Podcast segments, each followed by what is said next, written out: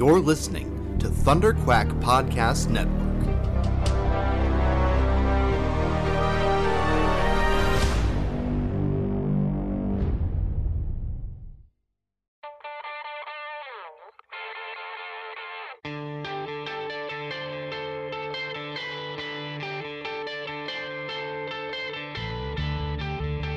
Hi, this is Gerry Conway, and you're listening to the Epic Marvel Podcast.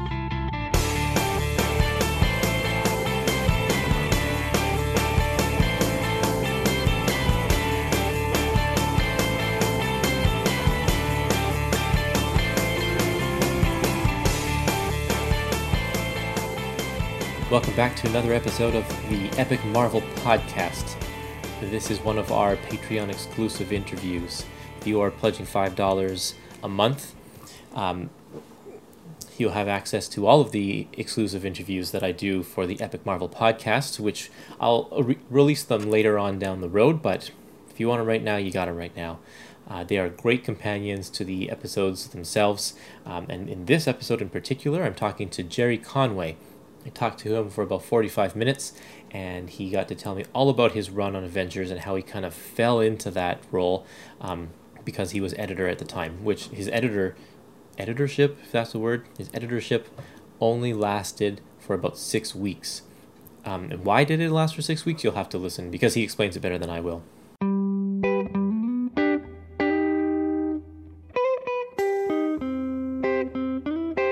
So let's talk a little bit about just how you got involved with the Avengers, and I think that it probably starts. Um, I think it starts a little bit before that, kind of you getting into the editorial side of things.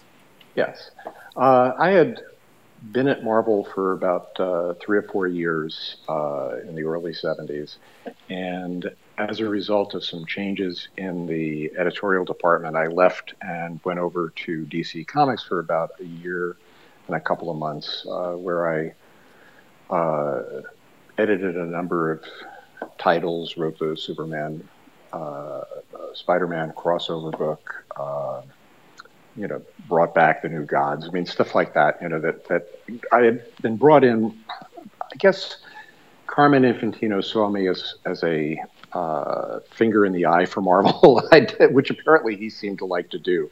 uh, and as such, I, I, was given, you know, a, a, fair amount of leeway to do some things and to try to bring some Marvel type approaches to the DC books.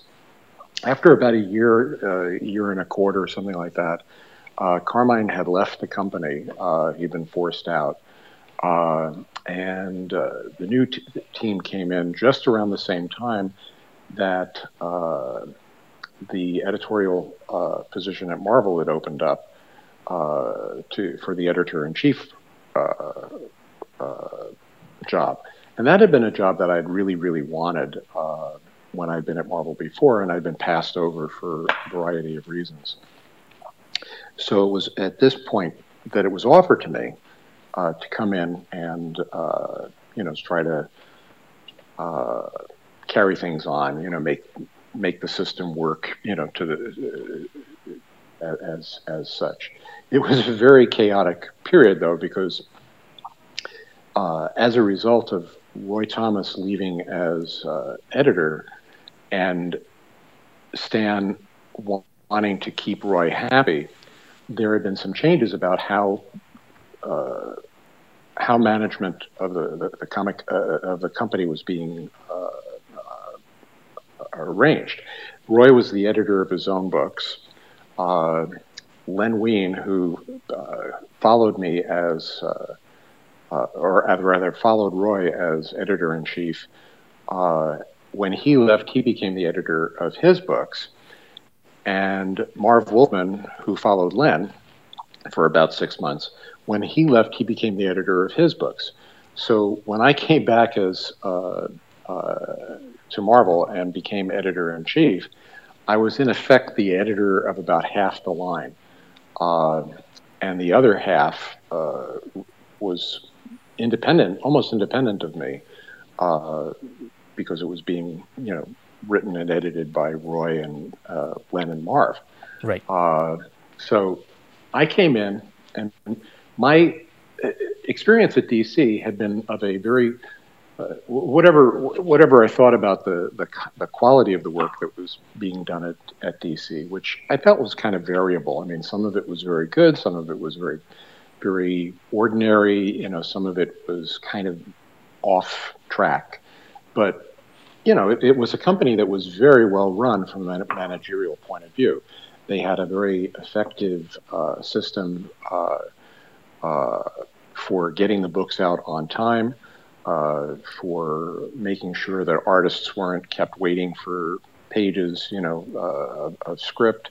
Uh, the machine ran smoothly, and I had learned how that machine ran at DC by being an editor there for about a year and a quarter. So when I came over to Marvel, my goal was to try to make the machine run smoothly.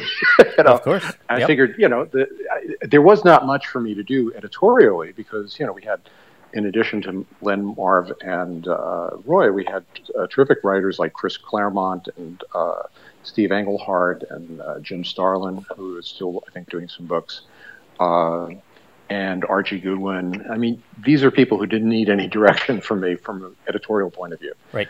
Uh, but what we did have a problem with was the production end of things, where things were kind of out of control. Uh, books were shipping late. Uh, artists were sitting for a couple of days, at a, uh, two, three days at a time without pages to draw, which meant that their income was being affected, which made them unhappy, which made, you yeah. know, the, the situation bad. And as it turned out, uh, one of the books that we had a problem with uh, was The Avengers uh, that Steve Englehart and George Perez was doing. Okay. Uh, and the, the situation there was that Perez, who was a kind of a slow but very, very you know high quality artist, uh, when when scripts did not get to him or uh, outlines did not get to him in a, in a, in a timely fashion, uh, he, he, would fall behind, and then the book would fall behind, and then you know so on. Uh, Just plus, a chain reaction you know, down the road. It's a chain reaction, and plus uh, it, it affected George's pocketbook because at that point, artists really didn't have any secondary sources of income. Uh, there were no residuals, you know, there, no royalties. Uh, there was no real resale market for artwork. Uh, there was no uh, uh, no way for him to recoup. You right. know, yeah. if, if, he didn't if he didn't have a day's work, he was done. Well, in my f- first or second week, uh, the uh, production head, John Verpoorten, came to me and said, you know, this is a, a problem that we can't uh, we, we, can't have, you know, and, and ca- can we do something about it? And I called up uh, the writer on the on the Avengers, Steve Englehart, and uh, you know, I said, look, you know, we need to have an outline for George uh, by uh, Monday morning, you know, for George to be able to keep working. Um, and this was like Thursday or something like that.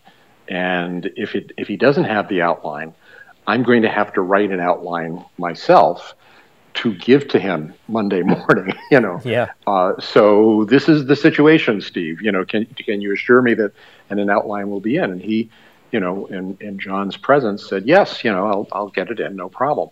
And then on Monday, uh, he said he'll need another day or so. Oh. Uh, and at that point, you know, I, I, I felt like I, I, was in the position of having to uh, enforce something that I had I had said because I was starting out early here, you know, as, as, as an editor. Right. You got to show your authority yeah, right at the beginning here. It, exactly. And so, uh, with the intention of just doing a fill-in issue, I did an outline for that one issue, and uh, as a result of my doing that, Steve quit Marvel Comics. That's a, that's pretty dramatic.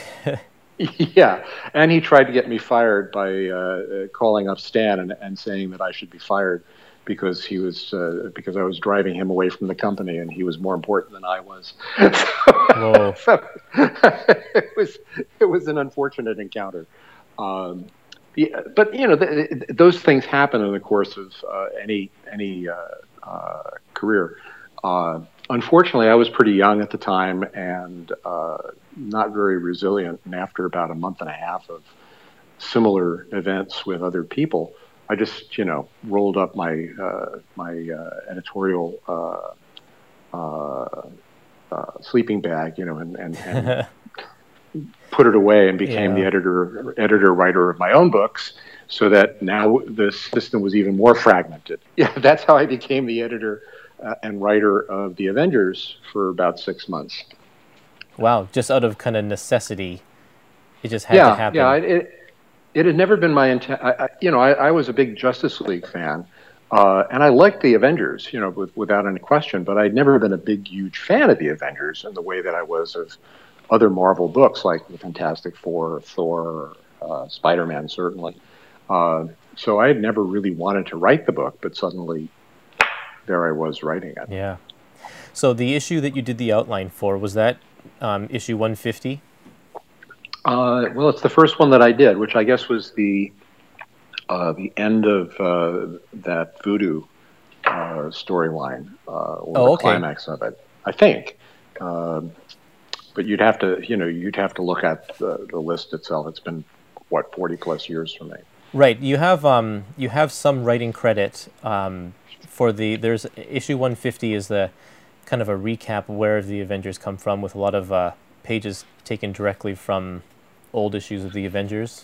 Right. That would have been the fill-in issue that we tried to do to just keep George working while we, you know, and I, I had done that, I guess, because I didn't want to interrupt Steve's story. Right. Uh, unfortunately, you know, he decided to move in a different direction. Um, well, in in that issue, it um, a new team of Avengers forms. Like they kind of change up the roster.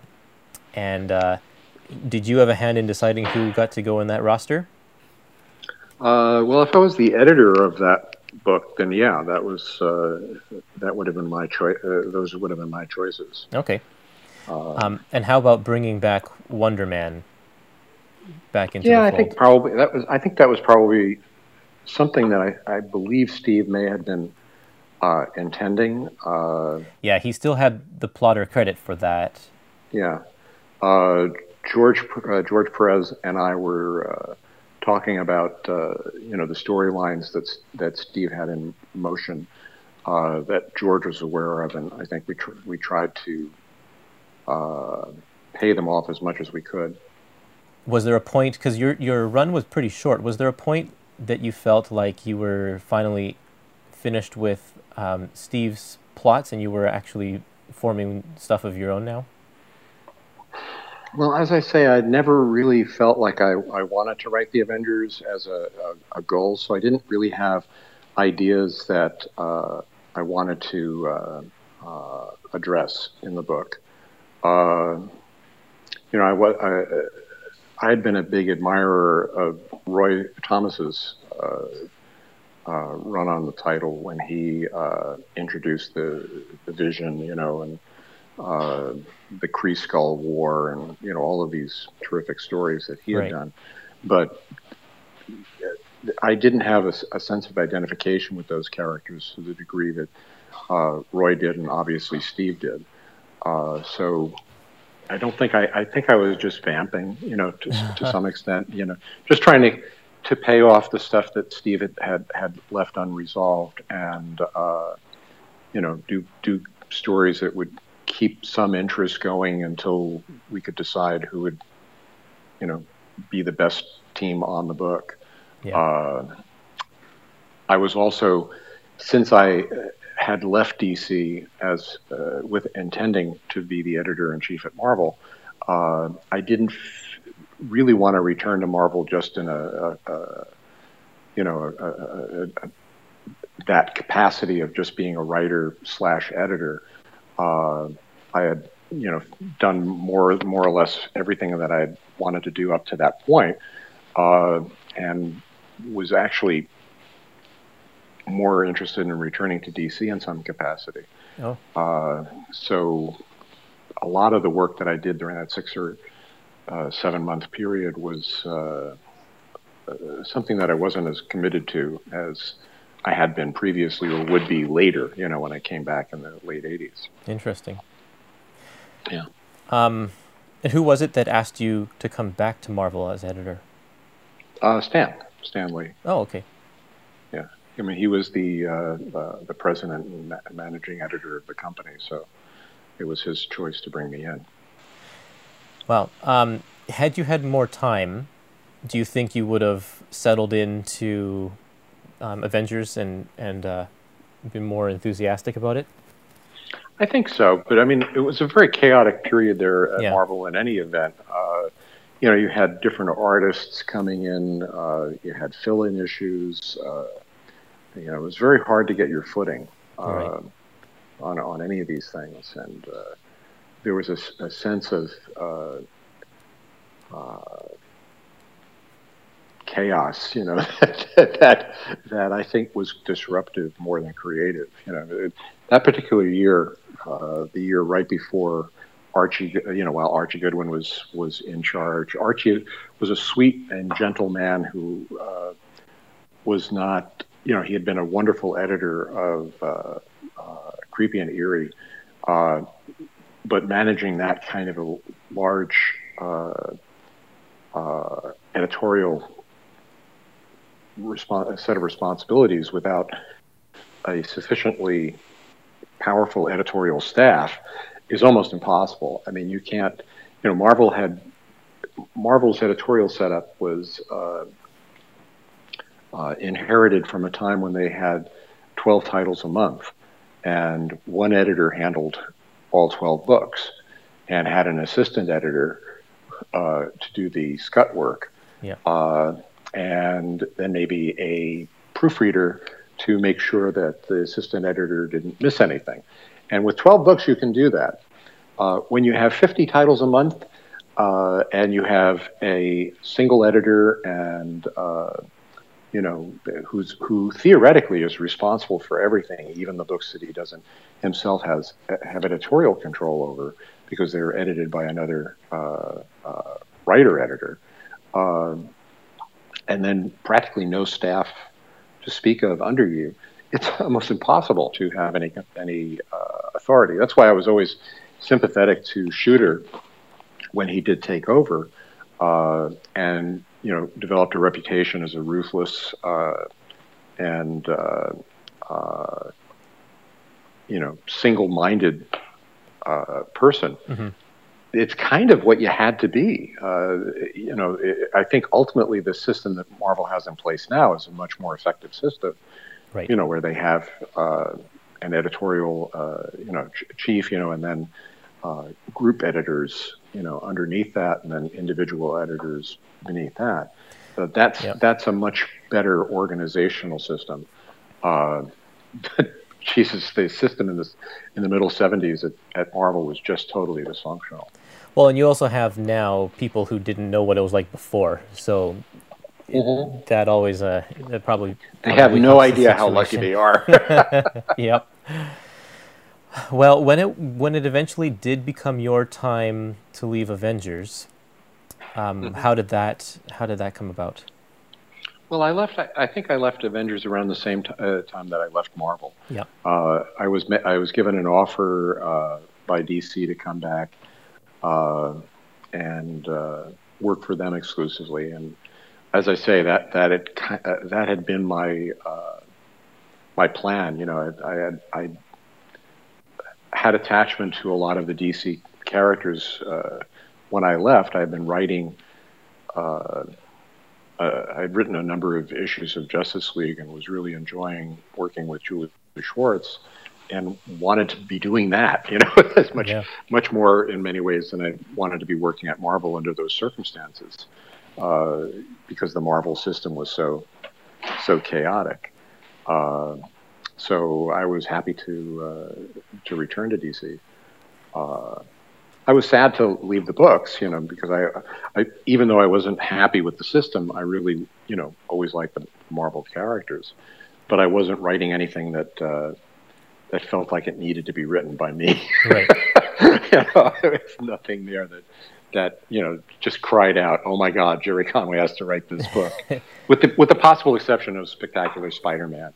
Uh, and is that which, what brought you back to Marvel? No, what brought me back to Marvel was the editor in chief job. Oh, right. Uh, yeah, uh, that that was the lure uh, because it had been a fantasy of mine as a as a young uh, uh, reader, uh, you know, to to be in charge of the Marvel books, and I had felt that, that there was some commitment to me to have that job before I left for DC and it had not been fulfilled. So I, I you know, was ready to move on to a different, uh, a different uh, work situation that would give me, you know, some of the similar, same opportunities. Wow, yeah, that's such an interesting time. I was uh, I was talking to Jim Shooter yesterday, mm-hmm. and um, he actually he had some good things to say about you, um, and sympathize oh, with yeah. you as well because he's like that guy gave it his best shot for and unfortunately, it burned him out really fast. yeah, it really did. Yeah, really did. Well, I mean, you know, it's it's hard because on a personal level, many of the people who got angry at me and uh, uh, you know felt that I was uh, mistreating them were were people that I was uh, I considered friends, you know, and, and yeah. considered uh, you know I I'd grown up with them in the business, and you know it was very painful and hurtful uh, to to become enemies with people who, you know, had been like roommates, you know, yeah. stuff like that. So you know, it, it, it, I think it was the added complexity. Jim didn't have that problem because he had come to Marvel. Uh, only about a year before as a assistant editor from DC, and didn't have a lot of entangled relationships with uh, the people at Marvel that I did. Right. Uh, so when uh, when he took over, he didn't have to deal with uh, uh, any uh, personal uh, kickback. Although I'm sure you know he felt the same pressures, you know that that uh, I felt. Uh, you know, he just didn't have the you know the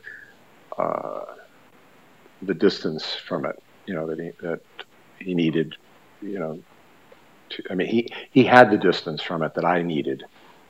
Right. So so it was better. It was a better situation for him. Um, let's switch gears a little bit here, and the other topic I'd like to talk to you about is found in the Epic Collection, um, Amazing Spider-Man: Cosmic Adventures. and yeah. so you were in charge of uh, two of the titles. You were in charge of Spectacular Spider-Man and Web of Spider-Man at the time.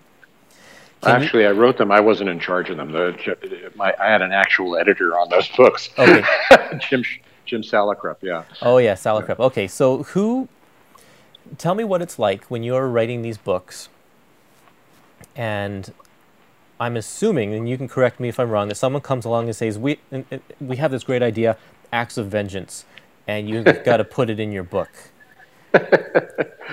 well, it's not easy. Uh, I mean, it, there's there are pluses and minuses. Uh, I mean, the plus is you you're basically handed an idea, so that's a good thing. You know, anytime you can get somebody to give you an idea that's that's worth uh, writing, it makes your job a little bit easier as a writer. Okay. Uh, and there's there's some fun to that, you know. And did that uh, happen often?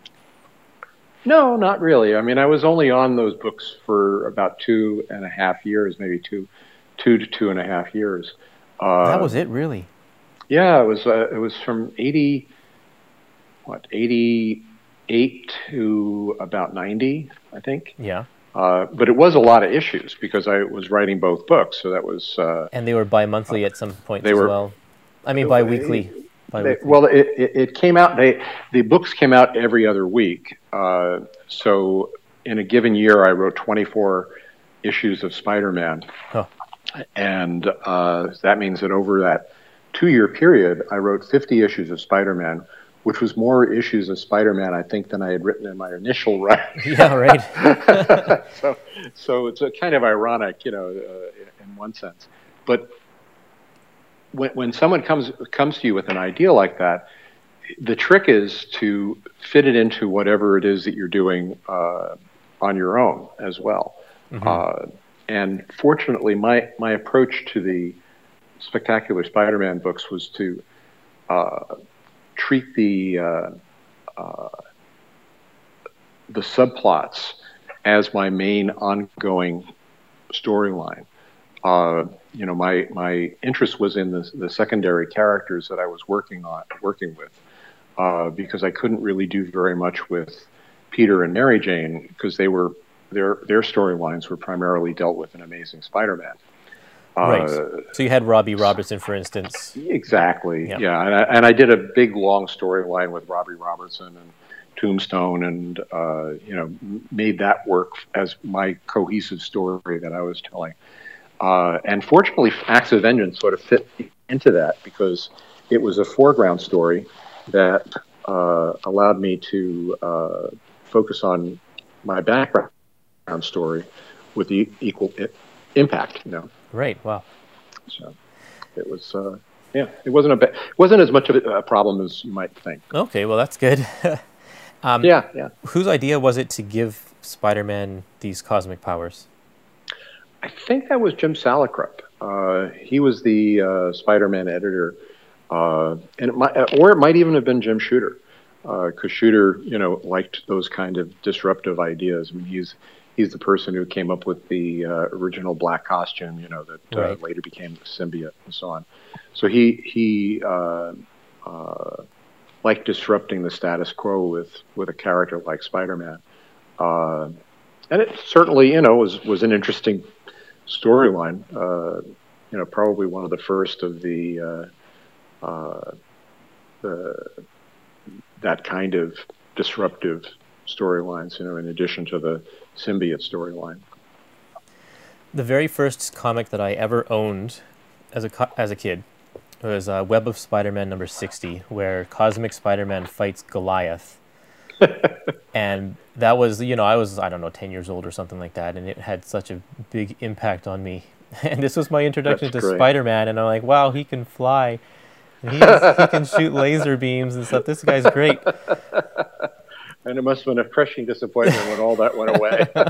yeah, um, I quickly realized that that was not the way he was supposed to be, but that didn't matter. Yeah. It was just great superhero fun when I was sure, that age, sure. right? Well, you know, it's it's always interesting how later you look back on certain things as uh, uh, they were so meaningful to you personally uh, for all the wrong reasons.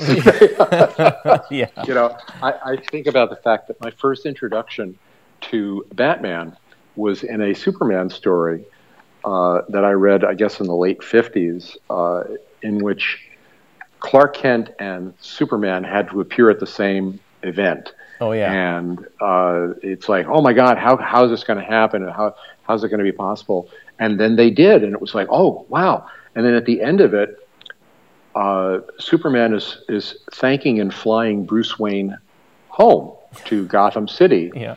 Uh, for taking his place as, as Clark Kent or Superman, I forget which it was, uh, and said, you know, uh, th- th- thanks Bruce Wayne, you know, for for helping me uh, you know, if I can ever do the same for the Batman, I'll be happy to do it. You know, and I was like, and I was like, who's Bruce Wayne? Yeah, who's right. the Batman? This is very cool. I want to read about these. You know, and it's like, and that's like the absolutely worst way to be introduced to the Batman. Yeah. you know? Impersonating Superman, which he couldn't possibly do. No. oh man, yeah, so funny. Um, can you tell me a little bit about some of the artists that you worked with um, uh, during these parts of the, of your career that we've been talking about? So George Perez, uh, Sal sure. Buscema, Alex Saviuk. Uh, absolutely. Well, I mean, George is a master uh, uh and still is, you know, a, a tremendous storyteller. Uh, he and I ended up working on Justice League together too, which was terrific. Um, he has he has the fan passion for these characters, uh, where he will go the extra mile, the extra distance, to make it perfect and accurate uh, in a way that you know always intimidates me as a writer. You know, it's like I'm, i have to really raise my game. You know, when I'm when I'm uh, working with George. Um, so that was that was a that was one one of the few upshots of that uh, brief run on the Avengers for me was the opportunity to work with George. Uh, with uh, Spectacular Spider-Man and Web of Spider-Man, uh, these these were two really terrific. Uh, uh, underrated artists, uh, and I was I, am used to that because my first run on Spider-Man, I worked with Ross Andru for uh, a large part of it, and I consider him to probably be one of the most underrated comic artists of all time. Uh, and Sal and Alex were both, you know, they, they had the misfortune, you know, of, of being the guys who did the book other than Todd McFarlane. so, you know, which, you know, is, is really unfair to them because Todd is so, uh, uh, was so dominant, you know, as a, uh, uh, a personality and as an artist that you know, in contrast, anybody working on the Spider-Man books, uh, second and third Spider-Man books would have looked uh, kind of like weak tea. Yeah. Uh, but but both Sal and Alex are terrific artists. Uh, I mean, it was Sal. I think is one of the finest uh, storytellers and draftsmen in comics, and Alex did a really dynamic job uh, with uh, Spider-Man that was uh, very reminiscent to me of working with Ross. So, uh, two different, very two different approaches to uh, the comic, but both of them very compatible with my storytelling. Yeah, I feel like both of those artists complement each, each other. Well, they were they, they didn't draw in a similar way. I mean, no, Sal was. Yeah you know, was really a a, uh, a, traditionalist in terms of his his his uh, layouts and, and uh, uh, uh, dedication to the grid, you know that that type, right. type of thing. Uh, Alex was more adventurous, you know, in, in, yeah. in, how he would tell stories. But he gets really interesting the, camera angles and such. Yeah, yep. yeah. Um, so both of them have their, you know, their their strengths. I mean, Sal is sort of a uh, a last man standing, you know, from from a, a, prior generation of storytellers, and Alex was a uh, uh, like a window into what we kind of see now in right. comics. So they're transitional figures, really, really good guys. Um, in your in your um, spectacular run, you took the Daily Bugle away from Jonah. Um, can you tell me a little bit about that and uh, bringing Thomas Fireheart into the picture? Uh, you know, it was an, an attempt to, to shake things up. It may have been an idea that Jim Salicrup had. Uh, uh, you know, when, when a character like Jonah has been around for a long time, it can easily become a rut. Uh, you know, they're doing the same things and uh, uh, having the same uh, arguments and debates. And I think it was a, a, a, the notion was to try to change the the dynamic, uh, you know, between Peter and the Daily Bugle, and Peter and Jonah, and it was an opportunity to do that in those books, uh, because again, it, the main characters were being dealt with in uh, amazing.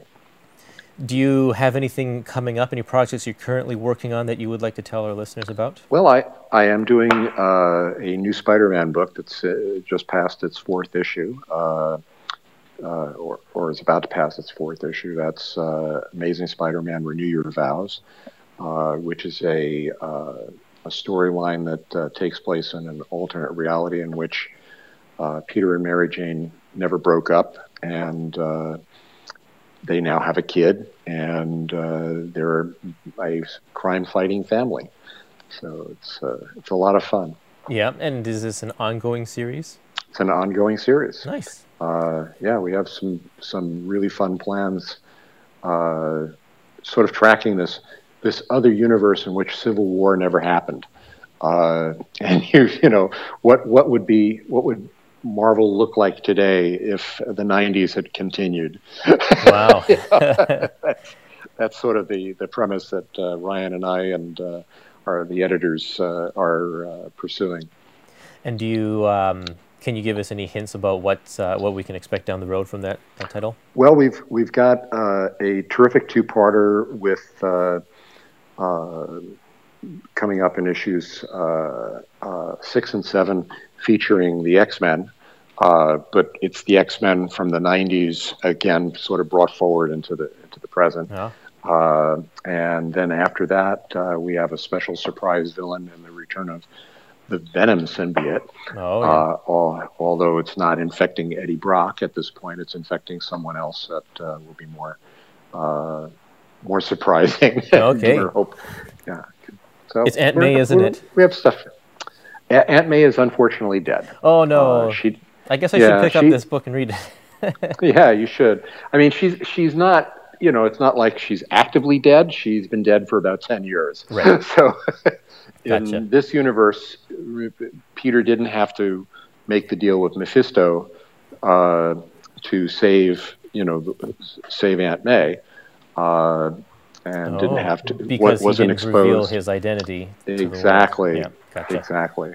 So uh, Aunt May dies uh, from natural causes. It just happens, you know. Right, because she's Uh, really old. Yep, yep. Okay, wow.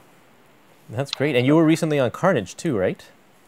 Yes, we completed a run of uh, 16 issues on Carnage uh, just this past uh, past month. So that was a lot of fun. Do you still enjoy going back to the Spider-Man world after all these years? Oh, it's great fun. Yeah, especially especially since I'm I, I have this kind of get my have my cake and eat it too, in that I'm in the Spider-Man world, but I absolutely don't have to tie into anything else Yeah, that's going on in Marvel. That's true. that's that's the best of both worlds. yeah. Uh, it's sort of like I have my own little niche over here, and, and Dan Slott can continue to do what he's doing, and uh, you know keep his fans happy. And Yep. I'm off to the side doing something that uh, hopefully keeps my fans happy. So Amazing. yeah, Uh, well, thank you very much for taking the time to talk to us. all right. think Well, I'm glad, and I look forward to, to hearing from you. But